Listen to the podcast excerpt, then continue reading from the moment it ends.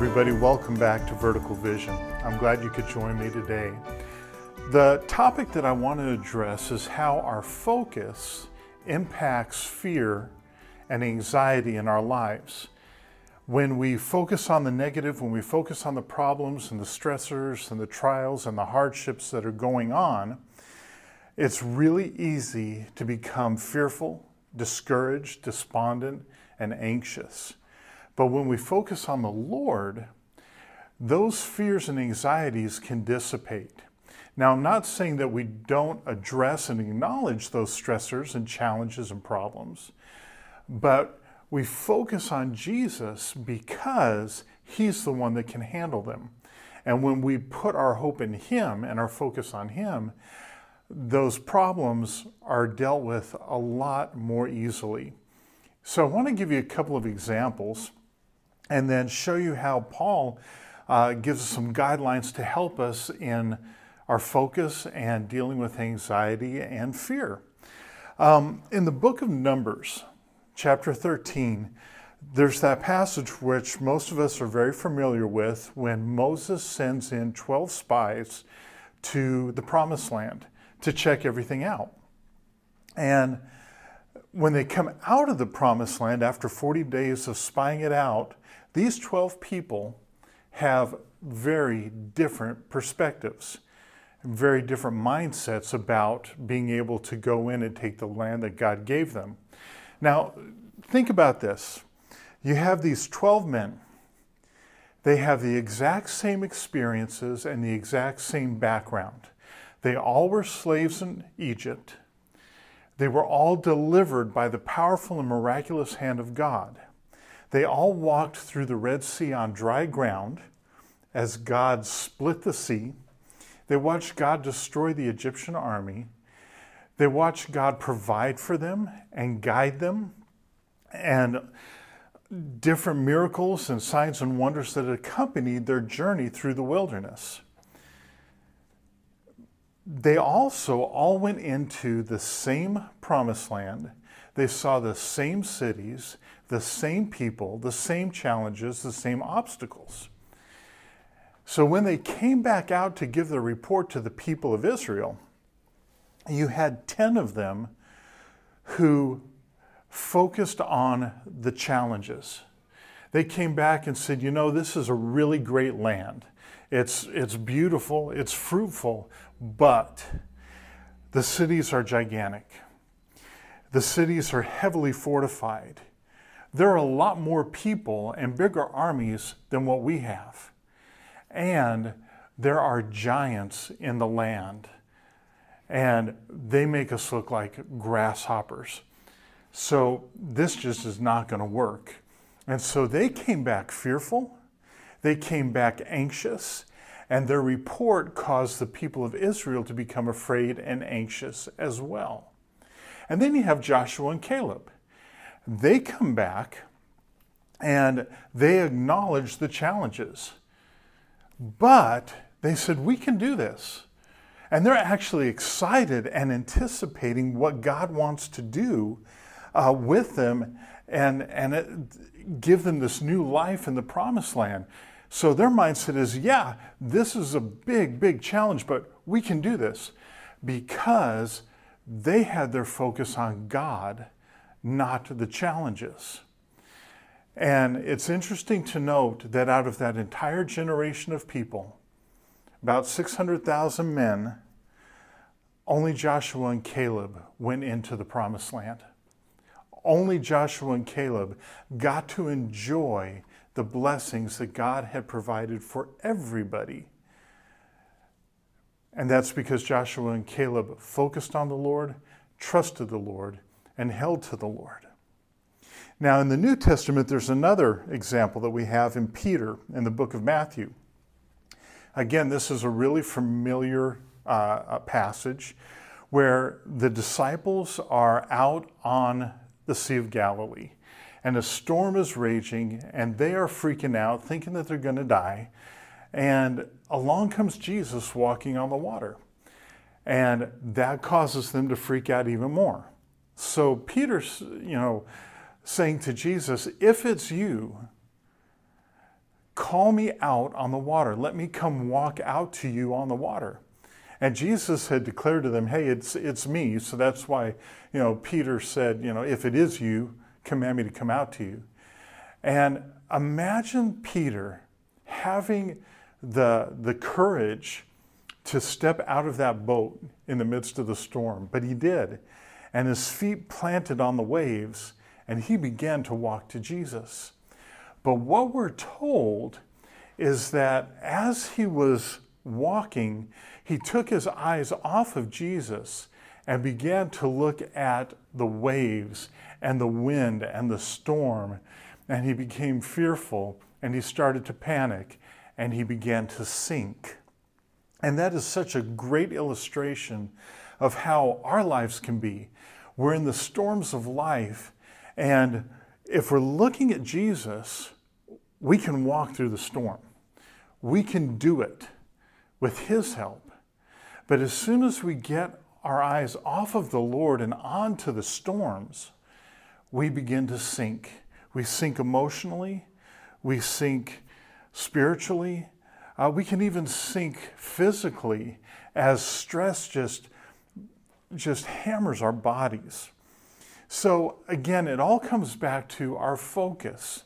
So, in the book of Philippians, chapter 4, Paul addresses our focus.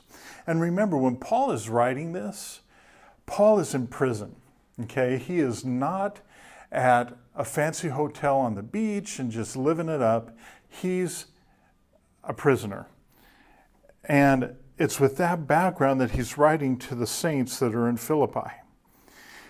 The first thing that he says is in verse 4 of chapter 4 Rejoice in the Lord always. Again, I will say, rejoice. So, to rejoice is to have joy or to be glad, and it's not based upon circumstances, it's based upon in this case, our focus in Jesus Christ. Rejoice in the Lord always, at all times. And then he reiterates it again I say rejoice. What do we have to be joyful about in Christ? What do we have to be glad about in Christ? That's a huge list. In Christ, our sins are forgiven. In Christ, we are adopted sons and daughters of the Most High God. In Christ, we are priests. In Christ, we are God's precious possession. In Christ, we are going to be with the Lord forever in eternity. With Christ, we have hope, we have life, we have peace, we have strength, and the list goes on. So we rejoice in the Lord. It's Him that we focus on. And we find those things that we have reason to be glad about in Him. And then in verse 5, Paul goes on to say, Let your reasonableness, reasonableness be known to everyone. The Lord is at hand. That word for reasonableness is also gentleness, and it's, it's a peaceableness, a calmness.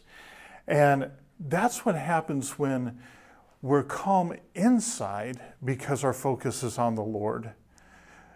We can be calm in our actions and our disposition, which is something that the world does not get to see very often. The world sees anxiety, the world sees stress, the world sees contention, the world sees strife. But to see a gentle, a gentle, peaceable, rest and calm in the heart and the life of a person is, is something that's dramatically different from the norm. And so we're supposed to let our inward condition of peace and strength be visible to the people around us. Then in verse 6, a familiar passage do not be anxious about anything but in everything, by prayer and supplication, with thanksgiving, let your requests be made known to God. And the peace of God, which surpasses all understanding, will guard your hearts and your minds in Christ Jesus. So again, it's pointing us back to Jesus.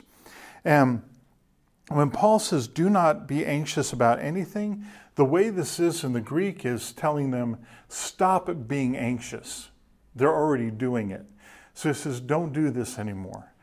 But in everything, by prayer and supplication with thanksgiving, let your requests be made known to God. Prayer is just communication with God. That's all it is. It's talking to Him and listening to Him. And supplication is making requests, asking for things on our own behalf or the behalf of others from God. And add to this the thanksgiving. And this is so important. When we begin to thank God for who He is, what He has done, what He is doing, and what He will do, our focus radically changes. We begin to see the goodness of God, the faithfulness of God, the compassion of God, and the strength of God.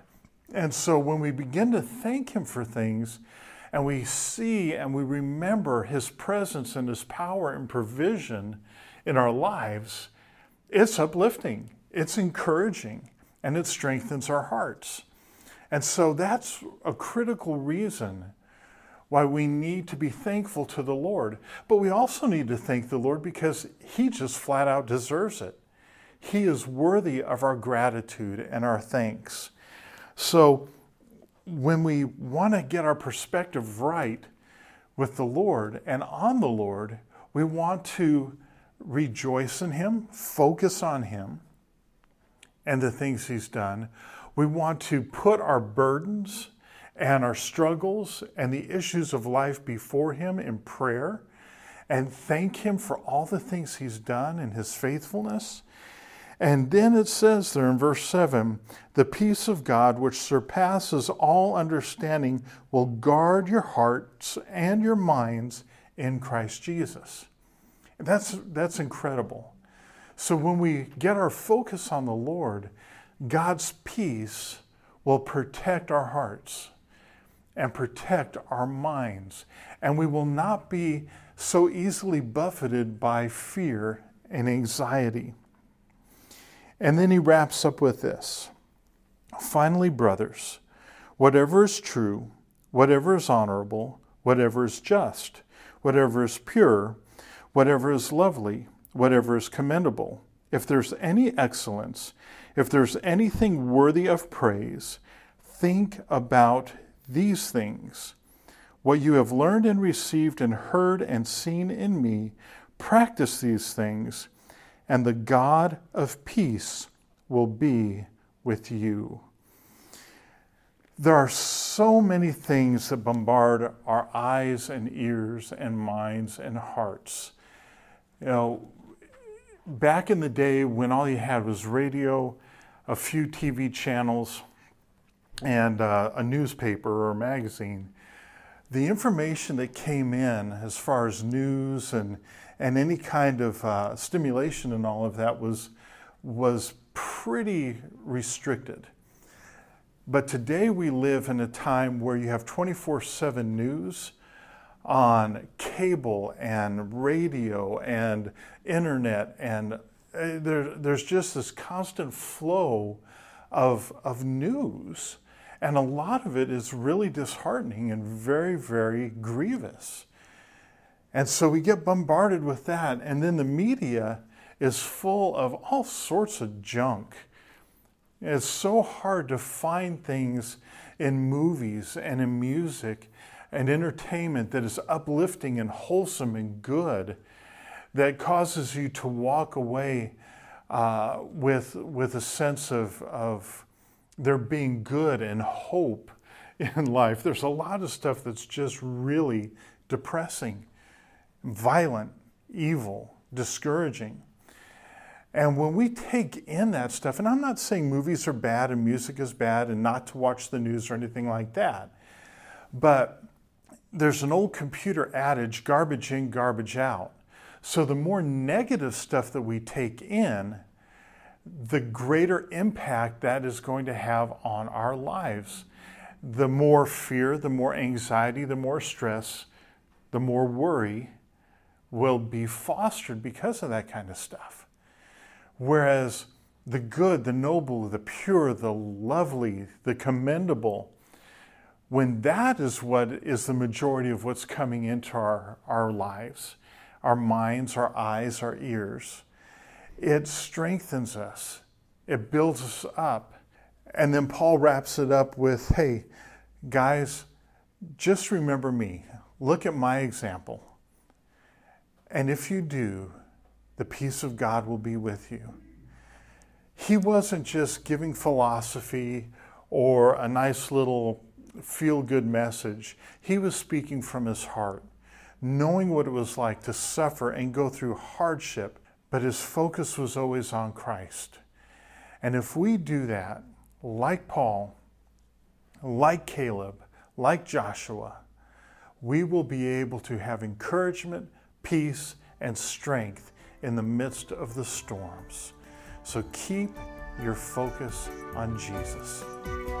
God bless you.